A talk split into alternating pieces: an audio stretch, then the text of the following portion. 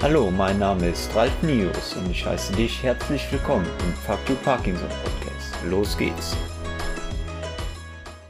Kurz zu mir. Ich bin 45 Jahre alt, habe die Diagnose Parkinson mittlerweile seit 10 Jahren und kann doch einiges berichten über diese Scheißkrankheit.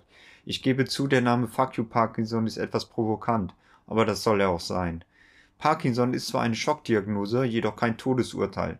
Man kann trotzdem noch Spaß am Leben haben, auch wenn es einige Einschränkungen gibt. In meinem Podcast berichte ich, wie ich die eine oder andere Situation gemeistert habe und was ich heute anders machen würde.